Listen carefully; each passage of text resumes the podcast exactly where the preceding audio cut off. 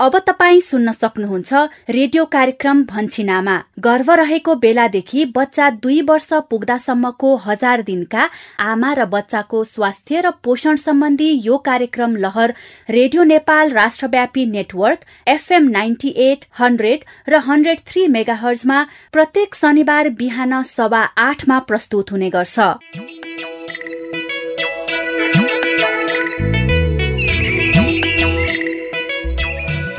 नमस्कार। रेडियो कार्यक्रम लहर भन्छिन आमाको नयाँ एक सय पचासीौं भागमा स्वागत गर्छु म यशोदा। हरेक साता यही समयमा प्रस्तुत हुने यस कार्यक्रममा हामी हजार दिने आमा र बच्चाको स्वास्थ्य र पोषणका विषय वस्तुहरू समेट्छौ। यिनै विषयमा तपाईँ हाम्रै बस्ती र समुदायका कथा सुन्छौ। साथमा तपाईँकै अनुभवहरूलाई समेट्छौ। अब भने हामी कार्यक्रम भन्छिन आमाको आजको नियमित छलफलतिर लागौं। कार्यक्रमको आजको भागमा हामी सुत्केरी अवस्थामा गर्भ रहन सक्ने जोखिमबाट बच्न र उचित गर्भान्तर राख्न दम्पतिले के कस्तो सावधानी अपनाउनु पर्छ भन्ने सन्देश समेटिएको मूलपानी गाउँको नाटक श्रृङ्खला र परिवार योजनाको साधन छनौटमा दम्पति बीच समझदारी किन जरुरी छ भन्ने विषयमा छलफल गर्दैछौ। आउनुहोस् अबको करिब आधा घण्टा सँगसँगै छलफल गरौं। छलफलको सुरुवात गरौं नाटक श्रृङ्खलाबाट आजको मूल पानीको नाटक श्रृङ्खला सुत्केरी अवस्थामा गर्भ रहन सक्ने जोखिमबाट बच्न र उचित गर्भान्तर राख्न। दम्पतिले के कस्तो सावधानी अपनाउनु पर्छ भन्ने विषयमा केन्द्रित छ। नमस्कार म शशिकला आमा। मूलपानीको यस अघिको कथामा मोबाइल मर्मत व्यवसायसँगै नयाँ व्यवसाय पनि गर्न पाए हुन्थ्यो भन्ने विषयमा विकास र शर्मिला बीच छलफल भएको थियो। तर शर्मिलाले भने कम्प्युटर ल्यापटप बनाउने सिप सिक्ने चाहना राखेकी थिइन्। यता गोपाल भने रमेशलाई अहिले काम गरिरहेको दुध डेरीबाट उसलाई हटाएर आफ्नो योजना अनुसार व्यवसायमा साझेदार बनाउन चाहन्छन्। यसै कारण उनले विजय र रमेशको सम्बन्धमा फाटो ल्याउने प्रयास गरिरहेका छन्। के गोपालको यो प्रयास सफल होला? अनि विकास र शर्मिलाको नयाँ व्यवसाय गर्ने चाहना? अनि शर्मिलाको ल्यापटप कम्प्युटर मर्मतको सिप सिक्ने चाहना पुरा होला कि नहोला? यी कौतूहलताहरू बिस्तारै मेटिँदै जालान्। अहिलेलाई भने मूल पानीको कथा अगाडि बढाउ हाम्रै घरबाट।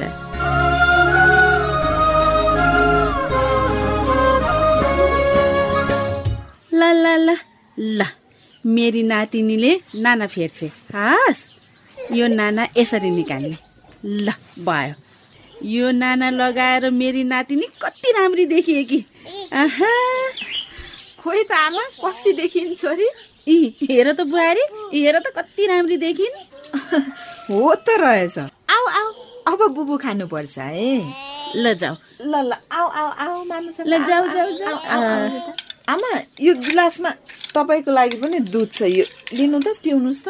मलाई पनि? ल ल। छोरी आ गर आ गर आ ल ल ल अनि बुहारी तिमी चाहिँ कति बेला जान्छौ नि डेरीमा? खाना त खाइसके आमा। अब यी छोरीलाई यति दुध खुवाएर निस्किहाल्ने त हो नि। नातिनीलाई दुध त मैले नै खुवाइदिइहाल्छु नि। जाऊ जाऊ तिमी जाऊ। दुध खुवाउने मौकामा एकैछिन छोरीलाई समय दिएको नि आमा। त्यो त हो। हुन त हिजो आज काममा ढिलो जान पनि डर छ आमा। हिजो एक दिन म ढिला गएको रमेश दाई रिसाउनु भयो रे। आँगर आमा ल अलिकति ल। रमेश रिसायो रे? किन? खोइ रमेश दाई त्यस्तो मान्छे त होइन तर दुई चार दिनदेखि एकदम फरक व्यवहार देखाउन थाल्नु भएको छ। हामीसँग पनि रिसाउने ग्राहकसँग पनि ठाडो ठाडो पारामा कुरा गर्ने गर्नुहुन्छ अचेल। लौ। आँगर आँगर आमा ल। यस्तो मान्छे त होइन रमेश। केही काम नहुँदा झन् विजयले उसलाई काम दियो। त्यो गुण यति छिटो त बिर्सनु नपर्ने हो रमेशले। खोइ आमा केही दिन भयो।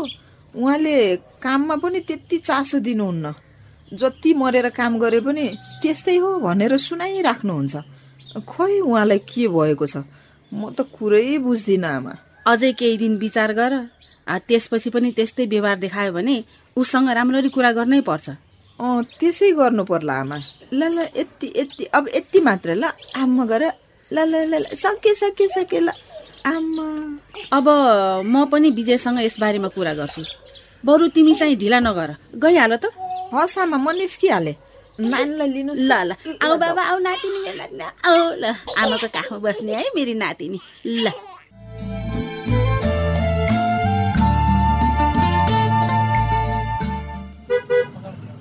हेर्नुहोस् रमेश दाई चाहिँ भन्न पर्यो म पनि बिस वर्षको उमेरदेखि नै यो गाडी लाइनमा लागेको मान्छे पो हुँ त। दुई वर्ष सहचालक भएर काम गरेँ। त्यत्तिकैमा गाडी चलाउन पनि सिकेँ। अनि जसो तसो गरेर लाइसेन्स पनि निकालिहालेँ। ए हो है? हो त दाई अनि झ्याप्पै जग्गा बैँका धितो राखेर अनि ऋण लिएर जिप किनिहालेको त हो नि मैले पनि। ठिक गरेछौ भाइ। अब सहचालक भएर अरूको काम पनि नगरेको त कहाँ हो र दाइ मैले? तर हेर्नुहोस् त दुःख जति आफू गर पैसा जति सबलाई दियो चाहे भन्न पर्यो यो अरूको काम गरेर कहिले उँभो लागिँदैन कि? अँ भाइ यत्रो वर्ष विदेश बसेर मैले सिकेको कुरा पनि यही हो। पैसा कमाउनु छ भने आफै व्यवसाय गर्नुपर्ने रहेछ। अनि यत्रो थाहा भएको मान्छे चाहिँ भन्न पर्यो अनि कहाँ फेरि नेपाल आएर पनि त्यही गल्ती दोहोऱ्याउनु भएको छ त दाई? गल्ती नै चाहिँ नभनिहालौँ कि भाइ तर साथीलाई सहयोग चाहिँ गरियो। आजभोलिको जमानामा आफ्नो बारेमा नसोचेर यसरी अरूलाई सहयोग गर्दै हिँड्ने हो भने त कहिल्यै उँभो लागिँदैन है सोच्नु है बेलामा। अँ भाइ सोचिरहेको छु। चाहिँ भन्नु पर्यो यसो दाजुभाइ मिलेर एउटा होटल किनौँ बजार। अब होटेलमा ग्राहक ल्याउने जिम्मा मेरो हो। तपाईँ होटेलको मालिक। मलाई नाफाको तिस प्रतिशत दिए मात्र पुग्छ। यो त मेरो साइड बिजनेस हो नि त त्यसैले। त्यो त हो भाइ होटल किन्न कति पैसा लाग्ने हो। मसँग पनि त्यति धेरै पैसा छैन। अनि यो क्षेत्रमा त्यति अनुभव पनि छैन। झन् डुबिने पो हो कि? ए डुबिन्न दाइ अनुभव भन्ने कुरा त गर्दै जाँदा सिकिने हो नि। हेर्नुहोस् चाहिँ भन्नु पऱ्यो बाँकी रह्यो पैसाको कुरो। अलिअलि थपथाप त म पनि गरौँला नि दाइ त्यसो भए त आँट्नु पर्यो कि क्या हो? आँटौँदै आँटौँ। सकिन्छ के? विजय मेरो त्यस्तो मिल्ने साथी। डेरीको काम छोड्दा उसलाई धोका दिए जस्तो हुन्छ कि भाइ? खै के गरौँ गरौँ कस्तो दोधारमा परेँ म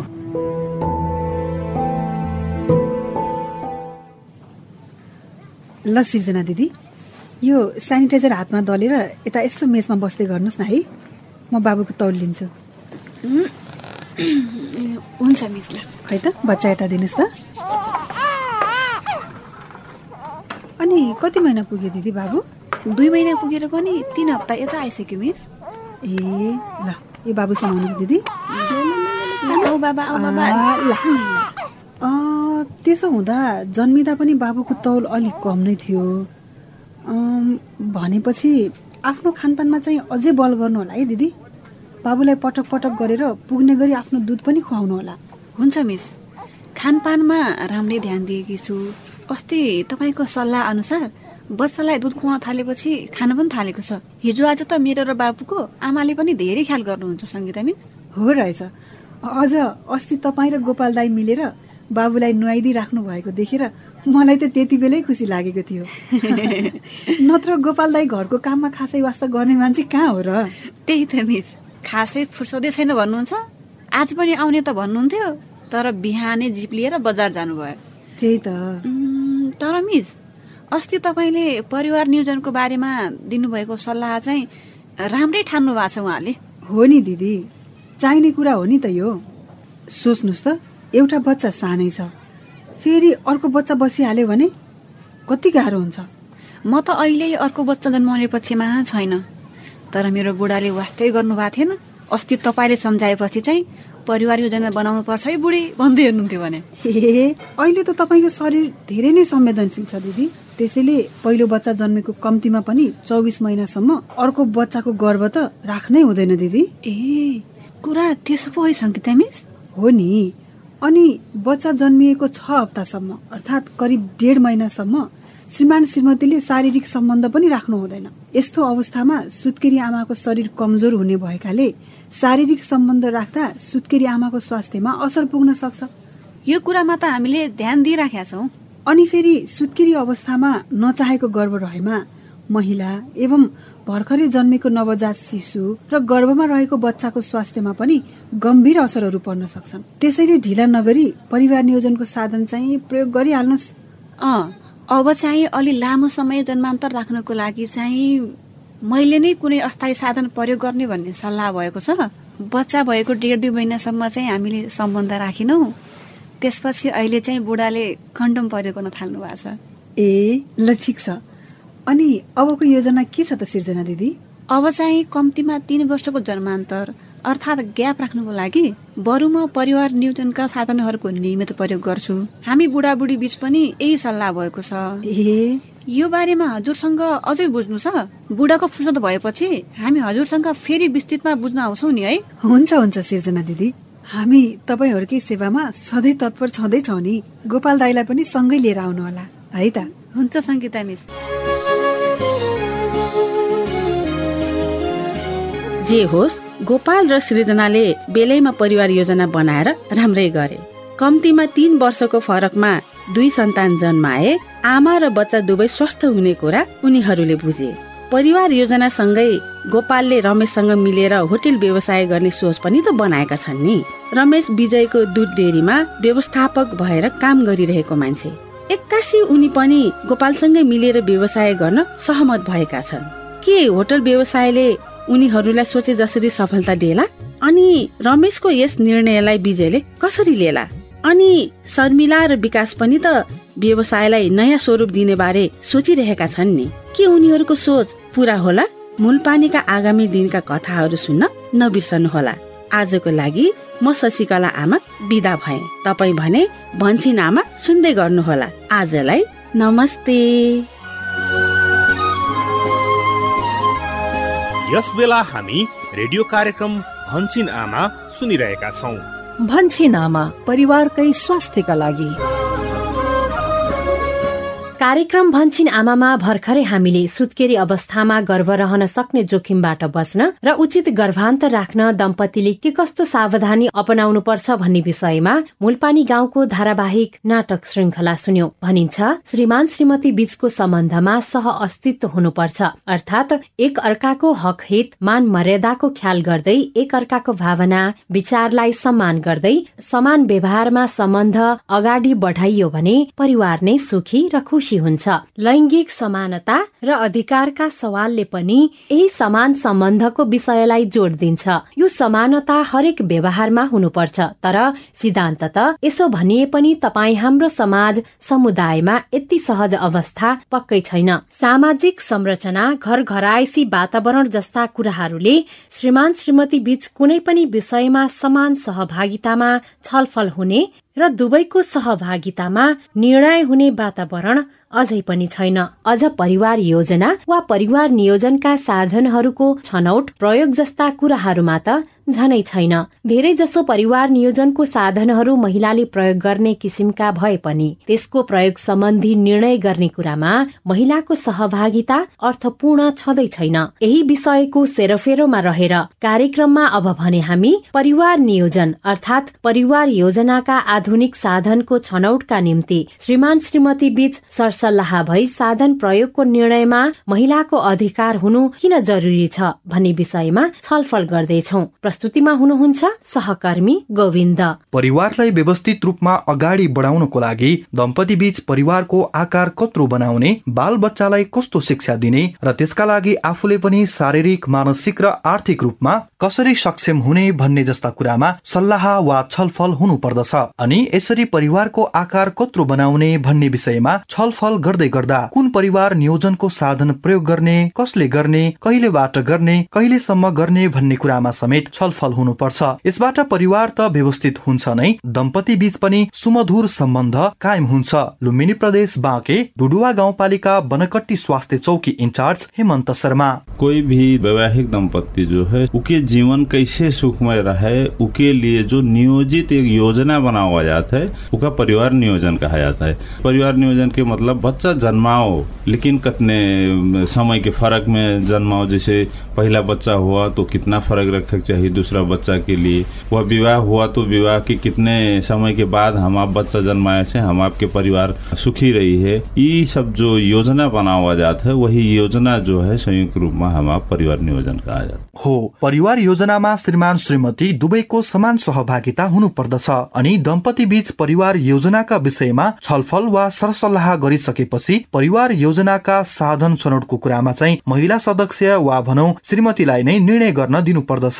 गण्डकी प्रदेश लमजुङ स्वास्थ्य कार्यालयका जनस्वास्थ्य निरीक्षक दीपक बमजन। जब उहाँहरूलाई साधन प्रयोगको आवश्यकता पर्छ र उहाँहरू सेवा लिन जानुहुन्छ स्वास्थ्य संस्थामा गइसकेपछि स्वास्थ्य कर्मीहरूले उहाँहरूलाई उपलब्ध परिवार नियोजनको साधनहरूको बारेमा परामर्श गर्नुहुन्छ। यो यो विधिहरू उपलब्ध छ यसको यो फाइदा छ र सबै जानकारीहरू प्राप्त भइसकेपछि चाहिँ छनौटको जिम्मा चाहिँ दम्पति स्वयंले गर्नुहुन्छ। उहाँहरूलाई कुन चाहिँ विधि उपयुक्त छ भनेर छनौट चाहिँ आफैले गर्नुहुन्छ जानकारी मात्रै स्वास्थ्य कर्मीले दिनुहुन्छ। सहमति सबै कुरामा दम्पति बिचमा हुनु नै पर्छ। त्यसमा पनि यो प्रजनन स्वास्थ्य अथवा यो परिवार नियोजनको विषयमा त महिलाको अधिकार घन बढी नै हुनु पर्यो उहाँ श्रीमानहरू यो प्रजनन अधिकारको कुरा पनि हामीले एकचोटि हेरिदिनु पर्यो। सुनिदिनु पर्यो बुझिदिनु पर्यो। महिलाहरूलाई यो प्रजननसँग सम्बन्धित कुराहरूमा उहाँहरूको अधिकार दिइएको छ। र अर्को कुरा प्रजनन स्वास्थ्यमा महिलाहरूलाई उहाँहरूले रोजेको परिवार नियोजनको साधन उहाँले मन पराएको विधि उहाँलाई उपयुक्त विधि अपनाउन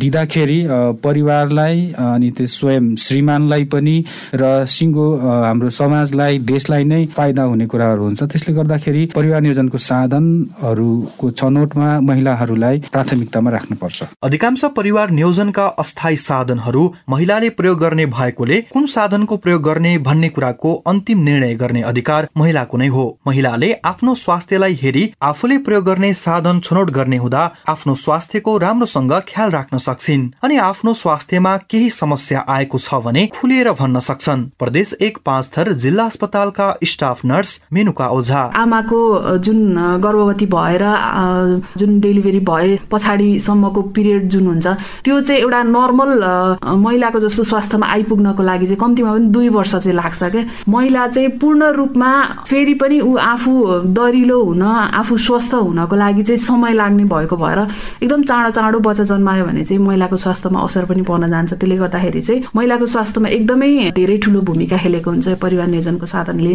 त्यसै गरिकन अर्को कुरा भनेको एउटा बच्चादेखि अर्को बच्चाको ग्याप अलिकति रह्यो भने चाहिँ त्यो बच्चा पनि स्वस्थ हुन जान्छ। त्यसै गरिकन बच्चालाई राम्रोसँग हुर्कन बढ्न दियो। उसलाई चाहिँ अब विभिन्न किसिमका रोग प्रतिरोधात्मक क्षमताहरू बढ्छ। किन भन्दा त पोषण राम्रो पाउँछ उसले आमाको स्तनपान राम्रो गर्न सक्छ होइन? त्यसै गरिकन आर्थिक भार पनि कम हुन जान्छ। परिवार नियोजनको साधन छनौट गर्ने कुरामा महिलाको अग्राधिकार हुन्छ भन्ने कुरालाई ऐन कानून संविधानले पनि स्पष्ट पारेको छ। नेपालको संविधानको धारा अडतिसमा गरिएको महिलाको हक सम्बन्धी व्यवस्थामा हरेक महिलालाई सुरक्षित मातृत्व र प्रजनन स्वास्थ्यको हक हुनेछ भनेर उल्लेख गरिएको छ। नेपालको संविधानद्वारा प्रदत्त महिलाको सुरक्षित मातृत्व तथा प्रजनन स्वास्थ्य सम्बन्धी हकको सम्मान गर्दै सुरक्षित मातृत्व तथा प्रजनन स्वास्थ्य अधिकार ऐन दुई हजार पचहत्तरले पनि प्रत्येक व्यक्तिलाई परिवार नियोजन सम्बन्धी सूचना छनौट तथा अन्य सेवा प्राप्त गर्ने अधिकार हुनेछ भनेर व्याख्या गरेको छ।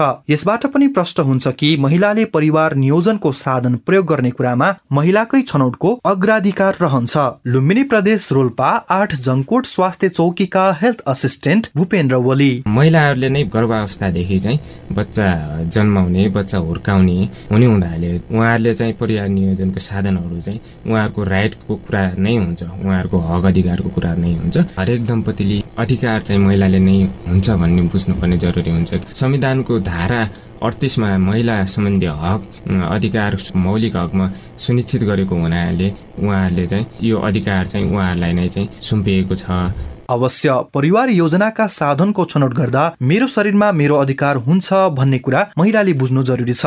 यसबारे महिला आफै सचेत हुँदा श्रीमान र परिवारका अन्य सदस्यलाई पनि बुझाउन सकिन्छ। तर कतिपय महिलाहरू अझै पनि कस्ता खाले परिवार योजनाका साधनहरू प्रयोग गर्ने भन्ने अन्यलमा हुनुहुन्छ। त्यसैले श्रीमानले पनि महिलालाई परिवार योजनाको छनौटमा उसकै अधिकार हो भनेर प्रत्याभूत गराउन श्रीमतीसँगै स्वास्थ्य संस्था जाने सँगै बसेर स्वास्थ्य कर्मीको परामर्श लिने र साधन छनौटमा महिलालाई प्राथमिकता दिने गर्नुपर्छ। सुदूरपश्चिम प्रदेश डणेलधुरा स्थित स्वास्थ्य कार्यालयका परिवार नियोजन सुपरभाइजर भवान कुँवर। परिवार नियोजनका साधनहरू बढी जसो महिलाले प्रयोग गर्दैहरू छन् होइन? स्वास्थ्य कर्मीसित सल्लाह गरेर कसो छ अवस्था होइन? बुझेर सल्लाह लिनु एकदम राम्रो हुन्छ। परिवार योजनामा एक्लैले हुँदैन या श्रीमान एक्लै अथवा श्रीमती एक्लैले हुँदैन किनभने यहाँ बच्चा जन्माउने कुरासित जोडिया छ होइन? प्रजननका कुराहरू जोडिया छन् यौन जीवनका कुराहरू जोडिया छन् यहीँसित त्यसैले अब दुवै दम्पतिले छलफल गर्नु पऱ्यो। र अब कहिले बच्चा राख्ने कहिले बेला बच्चा राखे ठिक होला? अनि आफ्नो घरको आर्थिक स्थिति के छ? त्यहीमा दुवैको एकदम सहमतिमा भयो भने पछासम्मलाई व्यवस्थित परिवार बनाउनको लेखा सुखी परिवार खुसी परिवार बनाउनको लेखाले सजिलो हुन्छ पक्कै पनि महिलाले आफूले के खाने के लगाउने भन्ने कुरा जस्तै परिवार नियोजनको साधनको छनौट गर्ने कुरामा पनि महिलाको निर्णय पहिलो निर्णय हुँदा महिला शारीरिक र मानसिक रूपमा स्वस्थ हुनुको साथै परिवारलाई नै व्यवस्थित सुखी र खुसी बनाउन मदत पुग्छ। बागमती प्रदेश धादिङ रामकोट आधारभूत स्वास्थ्य चौकीका अनमी लक्ष्मी अधिकारी। दुई दम्पति बीच चाहिँ सरसल्लाह हुन एकदम आवश्यक छ। अवश्य पनि उहाँहरूको सुखमय परिवार बनाउनको लागि होइन? त्यसै गरी दुई दम्पति बीच माया मोह बढाउनको लागि र यौन जीवनमा चाहिँ एकदम सुखमय हुन्छ। प्रत्येक महिलालाई सुरक्षित मातृत्व र प्रजलन स्वास्थ्य सम्बन्धीको हक उल्लेख गरेको छ। पुरुषलाई भन्दा महिलालाई नै शारीरिक पीडा मानसिक पीडा हुन्छ र श्रीमानहरूले कुरा बुझिदिनु भयो भने महिलाहरूलाई छुट्टै हौसला प्रदान हुन्छ। परिवार पनि सुखमय हुन्छ। स्वास्थ्य संस्थामा स्थायी र अस्थायी गरी दुई प्रकारका परिवार नियोजनका साधनहरू छन्। स्थायीमा पुरुषका लागि भ्यासेक्टोमी र महिलाका लागि मिनिल्याब छ। अनि अस्थायीमा परिवार नियोजनका पाँचवटा अस्थायी साधन मध्ये खाने चक्की पिल्स तीन महिने सुई डिपो इम्प्लान्ट र आयुसिडी महिलाले प्रयोग गर्ने छन् भने पुरुषको निम्ति एक मात्र अस्थायी साधन कन्डम छ। लुम्बिनी प्रदेश रूपन्देही शुद्धोधन गाउँपालिका मान मटेरिया स्वास्थ्य चौकीका हेल्थ असिस्टेन्ट शोभानाथ यादव। परिवार नियोजन के आधुनिक आधुनिक साधन के ई स्वास्थ्य संस्था में निशुल्क बा।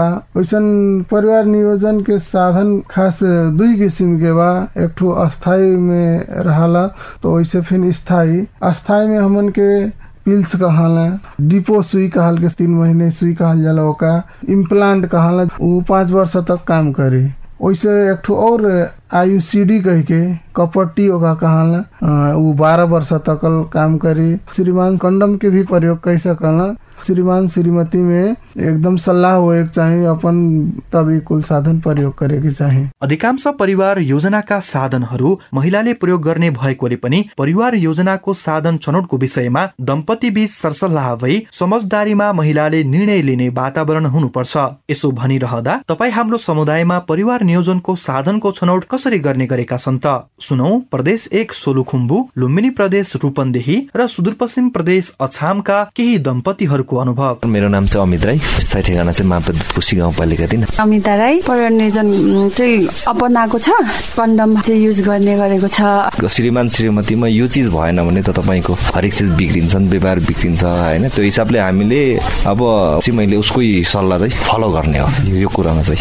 कहिले बच्चा पाउने भनेर चाहिँ सल्लाह गर्ने त्यस पछाडि कुन साधन अपनाउँदा चाहिँ सही हुन्छ भनेर सल्लाह त भइहाल्छ। उसको सल्लाह नै मैले फलो गर्ने हो। हमारा नाम सुमित्रा बड़े गांव मस्जिदिया लुम्बनी संस्कृति नंबर दस। हमारे तीन ठू लड़के बाटे दो ठू बेटवे एक ठू बिटिया। हमन के कल जाला हम हमार परिवार मिलके मतलब सलाह करल गई है कहल गई कि अब हमारे बच्चे उच्चे नहीं हो आवा जाए हमारे के तीन ठू ठीक बाटे। पढ़ाई लिखाई भी वहाँ के बढ़ावल जाये वहाँ के अच्छा से पढ़ावल जाये लिखावल जाये एक बाद में वही से हम परिवार नियोजन डिपो सुई लगवाइला तीन चार साल से। मेरो नाम पशुपति बुढा साफी घर नगरपालिका तिन सर्वप्रथम त बुढाबुढीको सल्लाह अनुसार मैले यस्ता साधन प्रयोग गरेको छु। परिवार नियोजनका साधन प्रयोग गर्दा मलाई पनि श्रीमानको दबाब पनि भएन कसैको कर्काप पनि भएन। बच्चाको जन्मान्तरको फरकले गर्दा मलाई हरेक काम गर्न सजिलो पनि भइरहेको छ। तिन वर्षको फरकमा मेरो बच्चा बुच्ची भएको हुनाले मलाई उनीहरूलाई पढाउन हुर्काउन हरेक कुरामा सजिलो भइरहेको छ। कस्तो राम्रो उहाँहरू त दम्पति बीच छलफल गरी महिलाले नै परिवार योजनाका साधनको छनौट गरी प्रयोग गर्नु हुँदो रहेछ। कोरोना भाइरसको महामारीको अहिलेको अवस्थामा पनि स्वास्थ्य संस्थामा परिवार नियोजन लगायतका अत्यावश्यकीय सेवाहरू सुचारू छन्। त्यसैले दम्पतिले आवश्यक स्वास्थ्य सावधानीहरू जस्तै मास्क लगाउने एक अर्का बीच दूरी कायम गर्ने साबुन पानी सेनिटाइजर प्रयोग गर्ने लगायतका स्वास्थ्य सावधानी अपनाएर स्वास्थ्य संस्था गई परिवार नियोजन लगायतका स्वास्थ्य सेवा लिन सकिन्छ। कार्यक्रम भन्छिन आमाको एक सय पचासीौं भागमा आज हामीले। सुत्केरी अवस्थामा गर्भ रहन सक्ने जोखिमबाट बच्न र उचित गर्भान्त राख्न दम्पतिले के कस्तो सावधानी अपनाउनु पर्छ भन्ने विषयमा मूलपानी गाउँको धारावाहिक नाटक श्रृङ्खलासँगै परिवार नियोजन अर्थात परिवार योजनाका आधुनिक साधनको छनौटका निम्ति श्रीमान श्रीमती बीच सरसल्लाह भई साधन प्रयोगको निर्णयमा महिलाको अधिकार हुनु किन जरुरी छ भन्ने विषयमा छलफल प्रस्तुत गर्यौं। यो छलफल तपाईँ हाम्रा लागि अवश्य पनि उपयोगी भयो होला भन्ने हामीले विश्वास गरेका छौं। कार्यक्रम भन्छिनामा स्वास्थ्य तथा जनसङ्ख्या मन्त्रालयको साझेदारीमा युएसएआईडीको आर्थिक सहयोगमा सञ्चालित सुआहारा परियोजनाका निम्ति डिजिटल ब्रोडकास्ट इनिसिएटिभ इक्वल एक्सेसले निर्माण गरेको हो। अब भने आजको लागि रेडियो कार्यक्रम लहर भन्छिन आमाको यो केन्द्रीय संस्करणबाट विदा माग्ने बेला पनि हुने लाग्यो। आजको लागि रेडियो कार्यक्रम लहर भन्छिन आमाका सबै सहकर्मीहरू सहित म यशोदा पनि विदा भए। अर्को साता फेरि भेटौँला। नमस्ते। भन्छिन आमा परिवारकै स्वास्थ्यका लागि।